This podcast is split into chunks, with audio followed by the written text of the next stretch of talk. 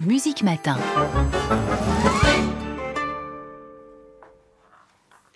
Bonjour Laurent Vallière. Laurent Vallière, est-ce que vous êtes avec nous? Oui, je suis avec vous. Mais bonjour. Bonjour Jean-Baptiste Urbain. 42e rue, c'est la seule émission de radio consacrée à la comédie musicale. C'est tous les dimanches sur France Musique à 13h. Et puis en podcast, vos séries, La Story. Alors après West Side Story, après Chantons sous la pluie. La Story de Starmania, c'est disponible depuis hier sur le site et sur l'application Radio France. Et ce, alors que hum, cette comédie musicale ou cet opéra rock, on va en parler de Michel Berger et Luc Plamondon, dans la mise en scène de Thomas Joly, vient de reprendre depuis hier soir à la scène musicale à Boulogne-Billancourt. Laurent, pourquoi d'abord avoir eu cette envie de raconter l'histoire de cet opéra rock. Alors c'est pas mon idée parce que je me disais France Musique Starmania non. Et en fait c'est Marc Vinchet le directeur de France Musique qui m'a suggéré de faire une story sur Starmania et euh, en fait, je lui ai pas tout de suite dit oui parce que je voulais avoir des choses nouvelles à dire. En fait, euh, j'ai fait plusieurs émissions sur ces, cette comédie musicale. Alors, faut pas dire comédie musicale. Oh, voilà. Faut dire opéra rock. Euh, et, et pourquoi en fait, faut pas dire comédie musicale? Ah bah en fait, c'est la c'est la fin de mon podcast et que je suis en train d'interviewer Thomas Joly euh, à la scène musicale. Euh, on parle de comédie musicale. Il y, a il y a juste derrière Raphaël Amburger, le fils de France Gall et Michel Berger, le gardien du temple, qui arrive et qui interrompt l'interview et qui dit ce n'est pas une comédie musicale, c'est un opéra rock. Et ça a été le leitmotiv de Michel Berger depuis le début. C'est de toute façon les comédies musicales en France, ça ne marche pas. On était en 1974 quand même. Hein. Euh, et ben moi je vais je vais essayer d'en faire un, mais je vais pas appeler ça comédie musicale. Je vais dire c'est un opéra rock. Bon, c'est toujours une histoire de de mots qui fait peur. Et, et quand quand on m'a proposé, quand Marc m'a proposé, Marc Blanchet m'a proposé de, de, de faire cette série euh, autour de Starmania, je me suis dit ok, mais il faut des archives nouvelles. Alors justement, quand vous êtes pris pour, euh, elles sont où ces archives? Il y a des interviews, vous disiez, des archives aussi?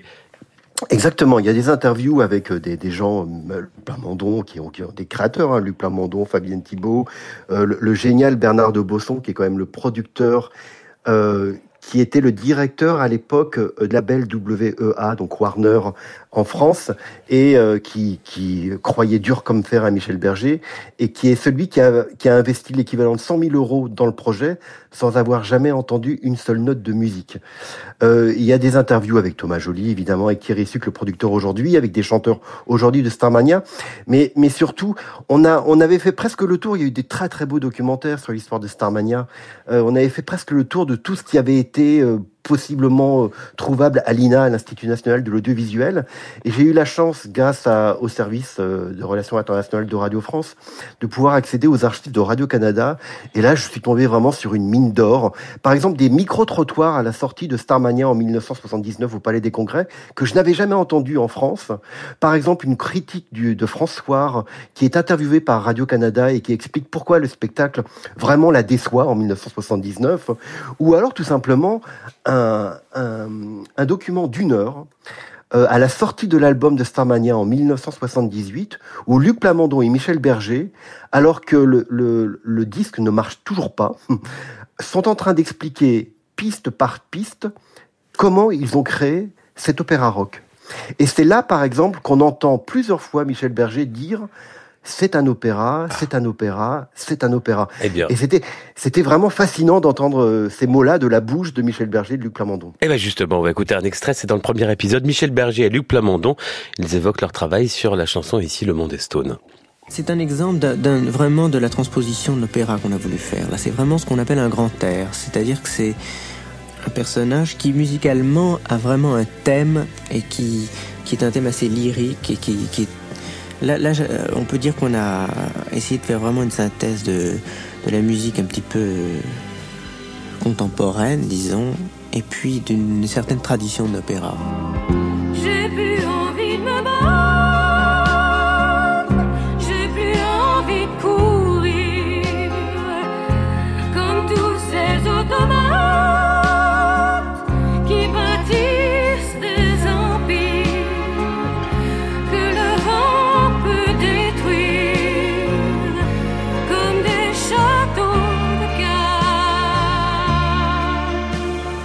Je crois que pour le texte, c'est aussi un, un, thème aussi de.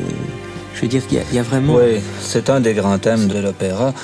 Et justement, parce que la musique était très lyrique, j'ai, j'ai cherché un, un thème très moderne ça serait évidemment facile de chanter le monde des Stones sur une musique funky, sur une musique rock, mais de chanter le monde des Stones sur une musique hyper lyrique, euh, ça devient quelque chose de beaucoup plus original, je crois. La voix de Fabienne Thibault est absolument fabuleuse dans cette chanson-là. On a découvert, nous, qu'elle avait vraiment un registre de chanteuse d'opéra, mais ce qui est merveilleux, c'est qu'elle chante le texte avec une diction euh, de tous les jours dans un registre de chanteuse d'opéra. Voilà un extrait du premier épisode, comme à l'opéra, de la story de Starmania, podcast que vous avez euh, signé Laurent Vallière en direct avec nous ce matin. Cinq épisodes d'un quart d'heure disponibles depuis hier. Euh, Laurent, vous le disiez, l'un des paradoxes, c'est que tout a commencé par euh, un échec, en tout cas aux premières représentations, en tout cas critique. Comment, petit à petit, ce spectacle est-il devenu mythique? Ben, c'était un échec même lorsque l'album est sorti en fait. C'est grâce à une émission de télévision, bizarrement, que à la dernière minute l'album a commencé à se vendre. Euh, le film, le, spectacle est devenu mythique parce que quand même, en fait, sur scène, c'est Patrick Buruel que j'ai eu la chance de rencontrer qui me le raconte. Euh, mais sur scène, vous aviez des. Lui, il voulait chanteur à l'époque. Euh, vous avez quand même France Gall, Daniel Balavoine, Fabienne Thibault. Donc c'était des, c'était des voix impressionnantes, nouvelles et le spectacle n'a jamais été filmé. Et, en fait, euh, les chansons, euh, ben, Michel Berger a le sens, est un mélodiste incroyable. Euh, ces chansons sont devenues éternelles, mais mais par contre, les, gens ont oublié de quoi parle Starmania J'ai eu, j'ai été stupéfait quand j'ai interviewé Alex Montambeau, qui dans Starmania depuis hier reprend le rôle de Marie-Jeanne, et, et Mag qui reprend le rôle euh, de Stella Spotlight. En fait, bon, euh, ils sont de la génération, euh, ils sont nés dans les années 2000, j'imagine. Donc, ils ne savaient même pas de quoi parlait le spectacle. Et ce qui m'a beaucoup impressionné, c'est qu'en fait, quand Thomas Joly a recommencé les, les répétitions de Starmania, a commencé les répétitions de Starmania, en fait, il a fait un vrai travail de metteur en scène.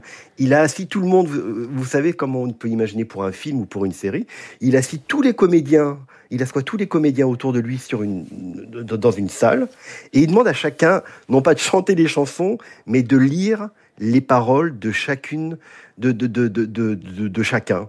Et, euh, et, en fait, c'est à ce moment-là que Mag et MJ ont découvert de quoi parlait finalement Starmania. Laurent Vallière, nouvelle story, la story de Starmania, cinq épisodes d'un quart d'heure, disponible en podcast dès à présent sur le site et sur l'application Radio France. Et donc cette euh, nouvelle vie de Starmania aussi sur scène, mise en scène par Thomas Joly, qui reprend euh, depuis hier à la scène musicale à Boulogne-Billancourt. Merci, bonne journée. Merci, c'est réalisé formidablement par Arnaud Chapat, que je remercie. Vous faites bien de le signaler. Starmania qui a aussi tenté les artistes lyriques. Dans le podcast, on peut entendre la mezzo Karine Day interpréter euh, Monopolis, l'une des chansons peut-être les plus touchantes de cet opéra rock. En voici une autre version, peut-être que vous la connaissez pas d'ailleurs, Laurent, celle du trio vocal lyrique masculin Musica Humana. C'était sur le plateau de Génération France Musique, le live, il y a quelques années.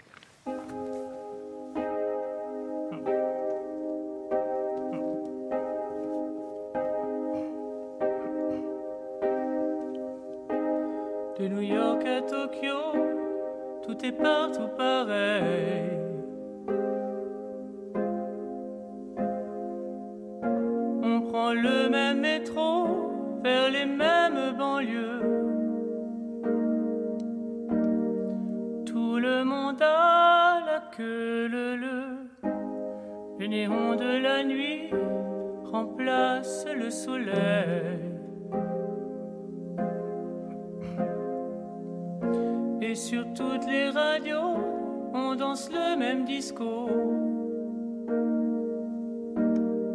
Tout le monde a la queue le le dans les villes de l'an 2000. La vie sera bien plus facile.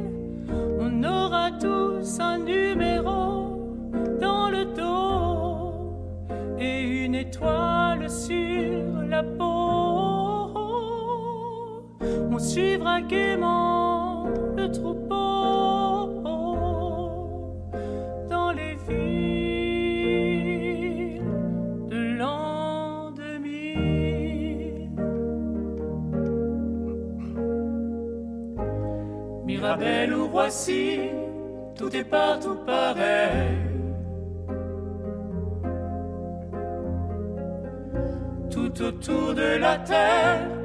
on prend les mêmes charters.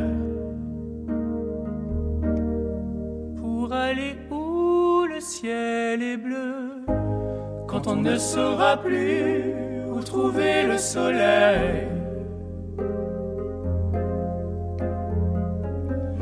Alors on partira pour Mars ou Jupiter.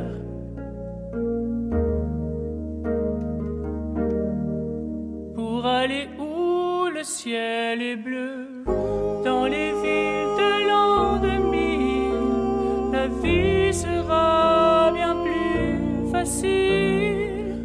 On aura tous un numéro dans le dos et une étoile sur la peau.